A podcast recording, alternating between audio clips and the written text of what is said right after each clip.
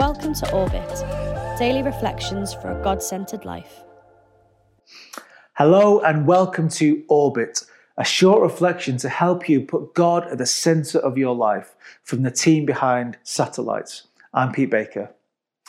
Each weekday, we share a little bit of the Bible, we give you a chance to pray, to think about the scripture, and also to have a practical way to put it into action. And today's reading comes from Psalm chapter 5, starting at verse 1. Listen to my words, Lord. Consider my lament. Hear my cry for help, my God and my King, for to you I pray. In the morning, Lord, you hear my voice. In the morning, I lay my request before you and wait expectantly. Verse 7 But I, by your great love, can come into your house. In reverence, I bow down toward your holy temple. Verse 11 But let all who take refuge in you be glad. Let them ever sing for joy. Spread your protection over them, that those who love your name may rejoice in you. Surely, Lord, you bless the righteous. You surround them with your favor as with a shield. In uh, verse 1, we hear the word lament. Excuse me. And a lament is a deep sadness. You know, and I've been involved in church all my life. Since the first week of my life, I've been involved in church. And, and I recognize sometimes church doesn't always feel like a safe place for people to feel deep sadness. You know, sometimes people don't come to church because they feel this deep sadness and they feel like it's it's too of a happy clappy kind of place or the God wants us to be happy or God wants to, God doesn't want to deal with our sadness or I can't go to church because it's not safe to me for me to feel this deep sadness. Well, this word lament is all over scripture uh, and lamenting, uh, carrying this deep sadness. This is a part of our Christian faith even actually in other parts of the Bible, it says that God weeps with those who weep. God doesn't want to leave us in a place of deep sadness, but having a deep sadness doesn't exclude us from God. It doesn't exclude us from God's presence. Actually, it might be the thing that brings us into God's presence. Like I said, the Bible in another place said, God weeps with those who weep.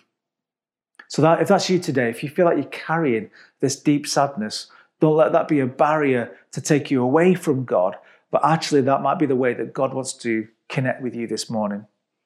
I love uh, verse 3.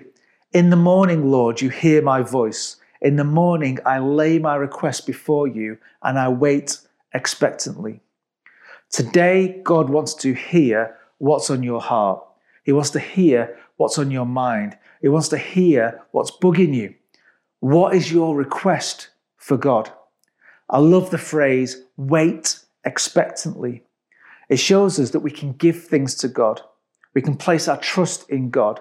We can have faith to believe that God isn't forgetful, that God isn't powerless, but that actually that God will do something about it. We're waiting expectantly. We're waiting, expecting God to do something because He's not forgetful and He's not powerless. Actually, He's present and He's powerful. There are some great images in this psalm, like taking refuge in God. You take refuge when you don't feel safe, or you can be safe in God's presence. God being a shield for us, rejoicing in God's name, God protecting us. And this great uh, image in verse 7 about the path to God's house being love. But I, by your great love, can come into your house. How do we enter God's presence? Well, the pathway is love. That's how we led to God's presence. It's the pathway called love. May you today experience God's love. May you today experience God's protection. May you today experience God's joy and, the, and God's peace that comes from God being our refuge, especially in times of trouble. Let me pray for you. Lord God, I pray that even now we would place our hope and our trust in you as we look to you as shield, protector, refuge. May you be our source of joy, and may we walk the path of love that leads us into your presence. In Jesus' name I pray. Amen. Just for these next few moments, why don't you pause? Why don't you reflect? Why don't you think about some of these images I've shared to you from Psalm 5? What does God want to say to you? You know, I believe God can speak to you right now, wherever you are, whatever's going on in your, life, whatever challenges you're facing. I believe God can speak to you and wants to speak to you right now.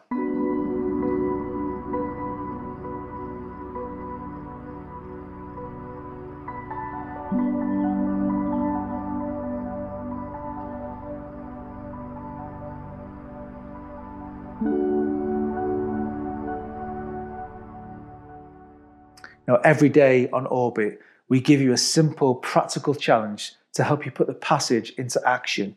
And here's today's. We live in a super fast, demanding world, but there's this ancient art of being quiet and being still that many people have forgotten. So, my simple challenge for you is to be still and to be quiet even if it's just for 60 seconds. Could you try that today to be still and to be quiet and to listen to God? It might be that you need to go to a quieter place or a, a place where there's not loads of things going on. Could you find a quiet space and a still space for 60 seconds where you just listen to God, where you think about some of these images God as refuge, God as protector, uh, God as the pathway of love?